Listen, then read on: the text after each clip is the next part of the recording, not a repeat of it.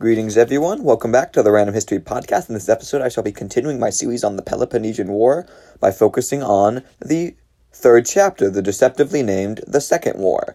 So, I think to know is that the Second War overlaps a bit with the Sicilian expedition, but I am looking at them as separate conflicts, as that's what many historians do. So, I thought I would keep with the historical trend of looking at the war in three periods, also because doing so definitely makes it easier to digest in the form of a podcast is now rather than, oh, I got one episode covering like a multiple things. It's you break it up into chunks. It just makes it easier for people to understand. So, thing to know is that why the Spartans were sending aid to Sicily, they also decided that they would meet the Athenians in conflict and take the war to them near Athens. So, on the advice of, of Alcibiades, that's the defector from the last episode, they ended up fortifying a small village nearby Athens, which was quite valuable as by doing this, they were able to hold the land year round, as I previously mentioned. While they were able to get massive armies into the area around Athens before, they had to ret- leave every couple of weeks to make sure, firstly, that the Helots weren't going to rise up in their absence, as the Helots were a massive group for Sparta. Those were their slave workers, remember? And they also had to make sure that they could get the harvest and get the crops in, as they were citizen soldiers.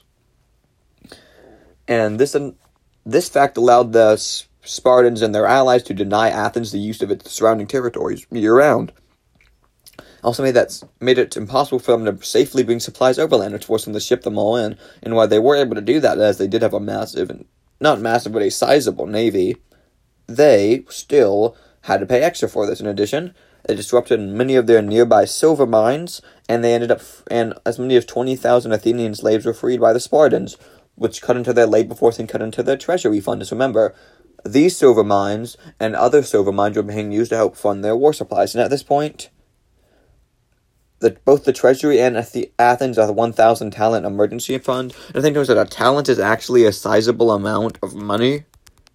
It's not like a small amount. A talent is, some people argue, it was either 75 or 100 pounds of metal. So that's not like a small amount. But that's still probably not enough to on to keep the war going forever. So at this point, the Athenians kept having to t- demand more and more tribute from their allies, which ended up causing more tension and also increasing the likelihood of a rebellion. As at this point, they're continuing the trend of requesting tribute, not for the betterment of the empire, but just for their own needs. So at this point, uh, the Athenians had also would also proceeded to lose their fleet and many of their troops on Sicily, leading to losing pretty much their entire empty army in Sicily. And following their defeat in Sicily, many believed that the Athenian Empire was coming to its end. At this point, they were out of their treasury, was pretty much run dry. The docks were pretty much empty of ships. They'd lost fleets, entire fleets, and navies, and most of them, most if not if not almost all of their youth were either dead or slaves overseas. However, Athens did manage to recover. So that knows that after the Sicilian expedition was destroyed, Sparta managed to encourage the revolt of many of the tributary allies of Athens, and many of them, much of the Ion, much of Ionia did revo- rise in revolt at this point. And the Syracusans themselves even sent their fleet to the Peloponnesians after defeating the Sicilian expedition, and the Persians also decided that they would support the Spartans both monetarily and with ships and Athens itself was also facing both revolt and faction. However, the Athens Athenians did manage to prolong the war and survive due to several different reasons. First, the foes weren't really taking the initiative. They know that why Cor- why Syracuse did bring a fleet into the Aegean and Corinth did also bring a fleet. They were quite slow to do it, and Sparta's allies were also quite slow to not bring sh- troops but also to bring ships too and many of the Ionian states which rebelled were expecting that their rebellion could grant them protection from the Spartans or from their Peloponnesian League, but when they support failed to materialize, and this, when this protection failed to materialize, many of them would rejoin the Athenian side.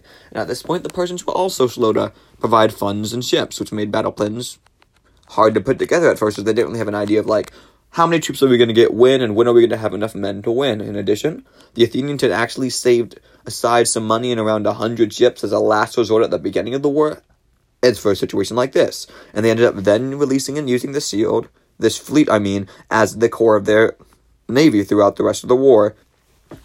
And at this point, there was also a oligarchical revolution on Athens, the so-called Athenian coup of 411 BC, where around 400 men seized power. And at this point, it was possible that they could have made peace with Sparta. However, the Athenian fleet, who was at this point based on the island of Samos, or Samos, I don't know why I pronounce like Samos, but on the island of Samos, ended up refusing to accept this change of leadership. And this fleet would actually successfully engage the Spartans at the Battle of Syme, with them suffering somewhat heavier losses, but them still surviving. So it wasn't. I wouldn't argue it was like it wasn't entirely successful, but they did manage to live to fight another day. And at this point, the fleet ended up actually appointing Alcibiades, their leader, with him actually returning from Sparta to join back beside them, and they decided to continue the war in Athens' name, even though Athens was now an oligarchy, and their opposition would help lead to the democratic government being returned to Athens within two years. Then there's that Alcibiades, why he was condemned as a traitor after defecting to the Spartans. He still carried a lot of respect in Athens, and he ended up preventing the fleet from attacking them directly as a way to restore democracy instead focused more on a subtle method.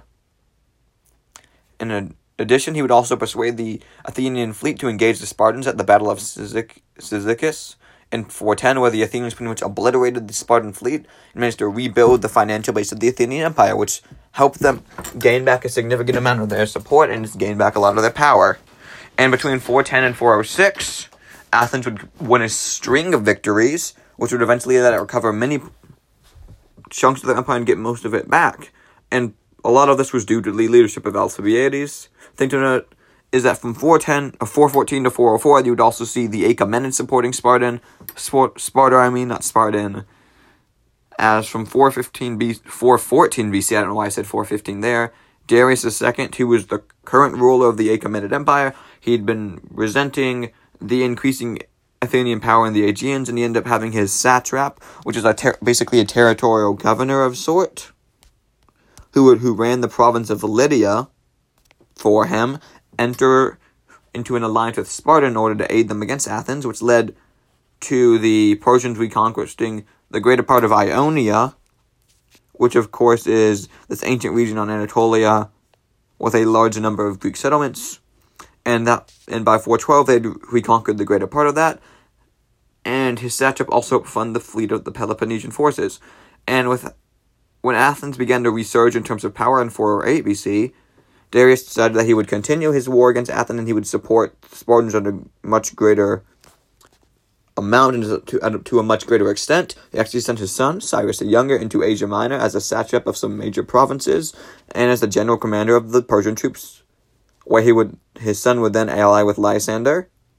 I think it was that Lysander and Cyrus actually formed a pretty much an alliance of sorts together, as Cyrus found a man who could help him become the king, and could not just help him, but was willing to help him become the king, and Lysander found a man who he thought could help him control more of Greece, which led to Cyrus putting pretty much the majority of his means and his resources at the disposal of Lysander in order to help him win over the Athenians and achieve these both of their goals. And when Cyrus was recalled eventually to Susa, when Darius was dying, he still gave Lysander revenues from many of his cities in Asia, Asia Minor as a way to help fund them.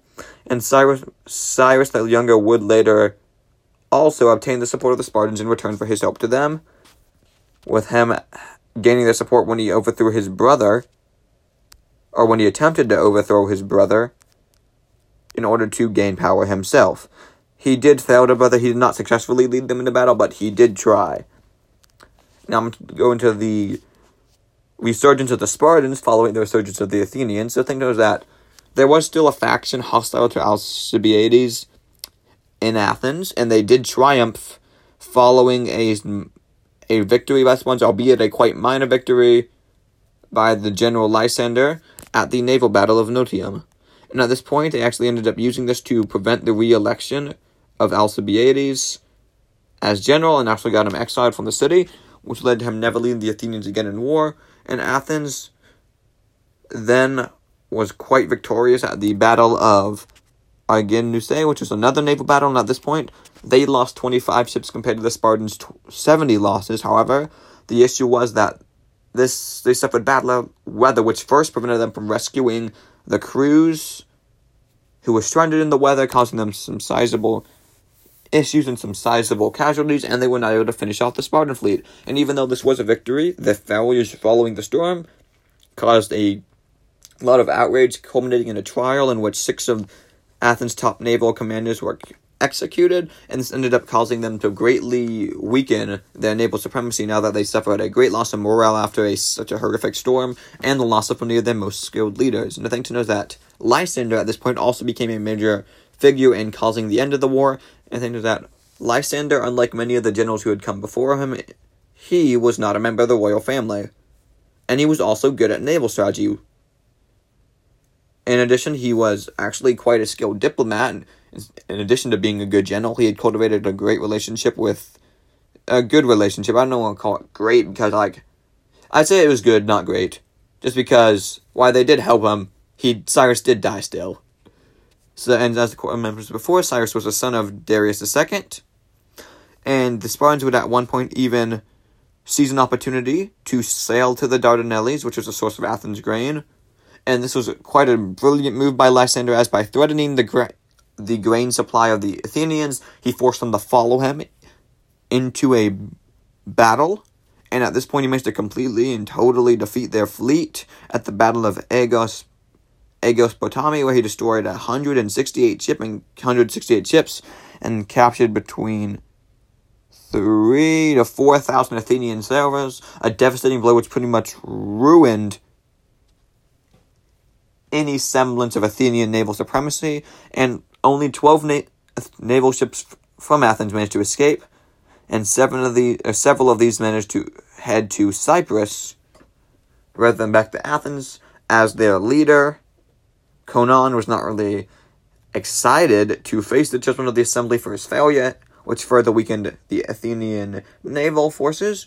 And facing both starvation and disease from their prolonged siege by the Spartans at this point, the Athenians would surrender in 404, and their allies would soon follow after them. I think there's that the Democrats at Samos, who were still quite loyal, and were actually pretty much entirely loyal to the idea of Athenian democracy, would hold on hold on slightly longer and would actually be allowed to f- escape with their lives. And the surrender would strip Athens of its walls, its fleet, and all of its overseas pos- possessions, essentially ending much of the Athenian Empire and really just reducing Athens to a much minor power than it was before. I think there was that both Corinth and Thebes actually did demand that Athens should be destroyed as punishment for the war. However, the Spartans refused on the basis that Athens had done a great deed to help save Greece at one of the times of its great danger referring, of course, to the Persian War, the Persian invasions, and how Athens played a major role in repulsing the Persians. And as a result of this good day, they refused to destroy the city and instead took Athens into the Delian League as, not sorry, the Peloponnesian League as sort of a new, I don't want to say vassal, but essentially a vassal. So just to wrap up this episode, in the third chapter of the Peloponnesian War, we saw the Spartans take the fight back to Athens after the Sicilian expedition began, and they were able to take advantage of fortifications to hold a year round and continual siege that managed to starve out the Athenians not entirely, but managed to starve them out of much of their land based resupply and of the use of surrounding areas. This combined with the devastating destruction of pretty much the entire Athenian forces on Sicily or the entirety of the forces deployed on Sicily managed to greatly weaken the Athenians. However, they were able to hold on and actually make a brief resurgence due to the fact that their foes were lacking in initiative and were slow to both unite and uh, create and assemble the forces necessary to fight the Athenians. And due to the Athenians managing to put together a still somewhat formidable force using some supplies which they had tucked away, a total of 100 ships and some money as a last resort. And while there was an oligarchic coup, the fleet minister stayed loyal to the d- democratic ideals of Athens and held out, continuing to wage war in the name of Athens under leaders as Alcibiades. And between 410 and 460 managed to regain most of their empire. And at this time, Darius II had actually begun to support the Athenians and actually took advantage of the war to reconquer significant portions of Ionia And when Athens began to resurge in 408 BC, they decided to continue his conquest. Or not his conquest, but his war, and he ended up sending his son to Cyrus the Younger to help out the Spartans and just to be a satrap of some major provinces in the region.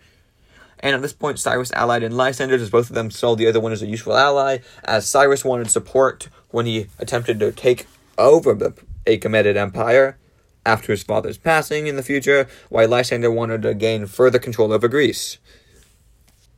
And Cyrus the Younger would later get the support of the Spartans, however, he would fail in his efforts to seize the throne and would be killed in battle about mm, seven or so years afterwards.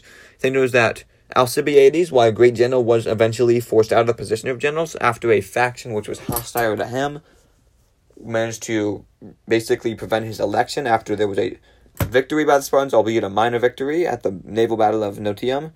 And then the Athenians would then win a naval battle, however, they would still suffer why not why suffering minor losses compared to their enemy, they still suffered sizable losses of 25 ships, and this combined with bad weather led to significant casualties as they could not rescue some of their crews and prevent them from following up and completely defeating the Spartans, which led to a period of outrage and a trial which actually led to the execution of many of the top naval commanders, greatly weakening their ability to wage war. At this point, Lysander would end up seizing the opportunity to sail on to Greece, on to the Dardanelles, sorry, not on to Greece, he was already in Greece, to threaten the Athenian grain supply, which forced the Athenians to come after him and engage him at the Battle of Ag- Aegospotami, where he managed to destroy 168 Athenian ships and capture between 3 and 4,000 of their sailors, leaving only 12 remaining Athenian ships, several of which actually, rather than returning to Athens, ended up sailing to Cyrus. Sorry, Cyprus. Due to the due to the leader being afraid to face the assembly after his failure, not his failure, but his loss.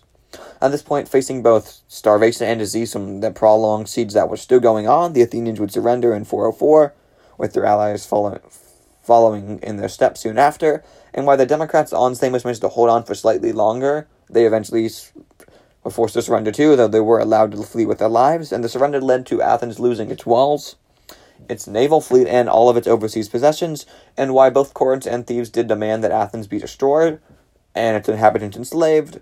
Spartans instead decided that they would save Athens and bring it into their Peloponnesian League, as they thought it was wrong to destroy a city that had done them such a that had done Greece such a great service in a time of great danger. Of course, referring to Athens helping save Greece during these Persian invasions. Thank you for listening, everyone, and once again, this was the Random History Podcast.